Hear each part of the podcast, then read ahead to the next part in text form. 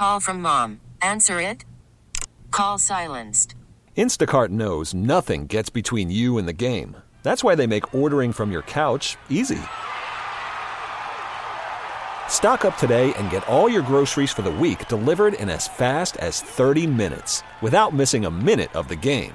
You have 47 new voicemails. Download the app to get free delivery on your first three orders while supplies last. Minimum $10 per order. Additional terms apply. T-Mobile has invested billions to light up America's largest 5G network from big cities to small towns, including right here in yours. And great coverage is just the beginning. Right now, families and small businesses can save up to 20% versus AT&T and Verizon when they switch. Visit your local T-Mobile store today.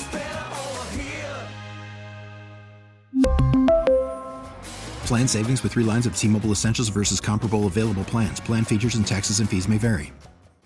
If Pitt's going to make the NCAA tournament, they probably have to win this one because their remaining regular season schedule does not have the resume building wins. With pad their record, games you really can't lose. You need another signature win, and this would be for Pitt its third colossal road win. They won at Duke, they won at Virginia. Uh, is the season a failure if Pitt misses the tournament? Yes, it is. You thought about that for a little bit. I know. I was running. Well, I didn't know what you were going to say here, so I had to at least come up with something. Um, because I think in Carrington and Lowe, they now have two very good players back there, even though they're freshmen. And it's one, it's Hinson's last year. They have those two. In the NIL world, there's hardly a guarantee that they keep those two backcourt guys. Hinson has been more or less as advertised. He's been great for most of the year. Uh, and so, with all of that, having come off of a tournament appearance last year where you actually won a game, and me feeling like at least the team I've watched lately is better than last year's team, yeah, it would bother me. And there's no Garrett. Like, if this is the old days where, hey, you know that Carrington and Lowe are probably both going to be here minimum two years together, maybe three, you feel like you're on the cusp of something really great. But right now, you have no idea what next year holds. I'd want them to just try to get in and see if they can make a little bit of a racket in the NCAA tournament. Donnie, season a failure if Pitt misses the big dance? I don't think I'm going failure. Uh, last year was a lot of fun. It completely came out of nowhere. And I think that's why. It's like Pitt finally, for the first time in nearly a decade, and like they had to rise from the ashes. Like the time. Phoenix. Yeah, I mean, they're, they're Phoenix their, Suns. their years with Kevin Stallings and even a couple of the early ones with Capel, like they were in the pits of their history in college basketball. I, I, don't think I can say failure though if they just miss the tournament because they're going to be a team that's close, kind of like last year. They end up getting in, they win a couple of games. It's even more fun to look back on. But I, I think since it all came out of nowhere and we know that how that team was built, and we had a couple of guys that were able to stick around for more than a year, Hinson being the main one. I, I also think the way that college basketball and college sports are now, like Chris said, there's no guarantee that a guy will stick around, but that can be said for pretty much everywhere. And you think if Capel can pull in some studs like he has these last few years, then hey, maybe they can consistently be a team that's very close. I think I side with Donnie, but I do think that Chris's argument has merits. I think it's a really tough question. I don't think it's black and white. That's why you probably paused for a second. Because, first of all, I just think the expectations have changed since they left the Big East. There's just not as much juice to Pitt basketball. The hype isn't there, the interest isn't there. Yeah, we talk about them on the air as much as we can. We don't usually get a lot of feedback or reaction unless we like like you did for the Virginia game, like nail the prediction right and get it spot on like word for word. There's just uh, it's just it, it it's, It's, a, not the they're same. in a conference. Chris. They're in a conference where where all their rivals used to be Mid Atlantic Northeast teams that I think people geographically felt close to. Now it's a conference where everybody. It's a Southern Conference essentially, and I don't think people feel tethered to that the way that they did to the Big East, the Madison Square Garden, the tough New York kids, all that stuff.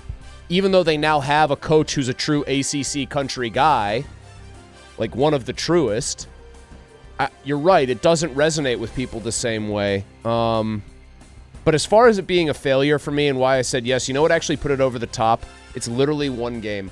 I'm so enraged that they lost to Missouri, which is going to be a damaging game if they don't get in. If you flip that result, they're probably like very, very, very There close is- to the field right now. Exactly. That that kind of game, game. makes me so mad. Even though I think Capel has done a very admirable job keeping them together and getting their guys to start playing their best at this time of year, a game like that's going to drive me nuts. I also am saying this because this has always been basketball in general my favorite sport. And so even though we don't talk about it a lot, it's always the one where I wish desperately they were a top 10 team because it would get me very fired up because I love watching it.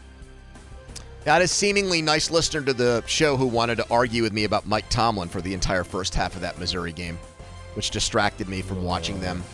They were trying to do it in like a nice way. Yeah, So they were like, basically, you dog this guy and he deserves better. it was, it was a robust debate. well, they always are. Uh, Kyle Filipowski, update on him. He's just sore. He will play. It's not a major injury. Now that we know that he wasn't badly injured in that court storming, They carried him off. people like Chris Canty, the former Giant and Raven, saying this today on ESPN. Donnie, you can lower the music a little bit. Let's also not pretend like the players don't have to have some more awareness. What we saw from Kyle Filipowski, he's acting like he's going on a walk through the quad on campus where you see that there are fans that are storming the court. He has to have more awareness of the situation and have urgency about getting the hell off the court. Now, I think that they have to do a better job of creating a plan and having that in place. And I get that we don't want to put the onus on the visiting teams, but that has to happen. Bravo.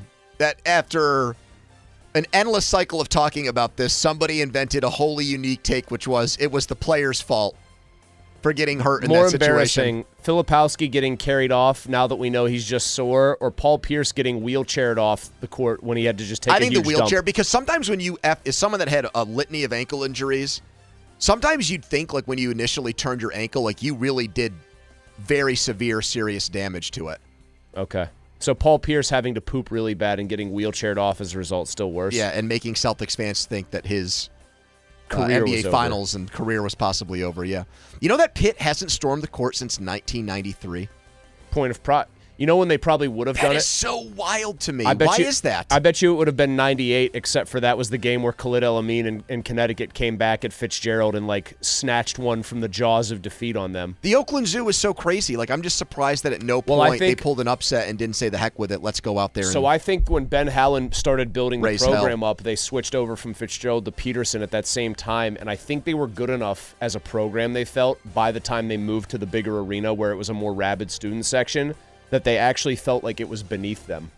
That I remember that being a big talking point, like prior to the station coming on the air for several years. We are too good of a team now to storm the court for anything. you know what? I kind of like that. Well, here's here's why I liked it then, and I I kind of I love it now in retrospect. They were actually right.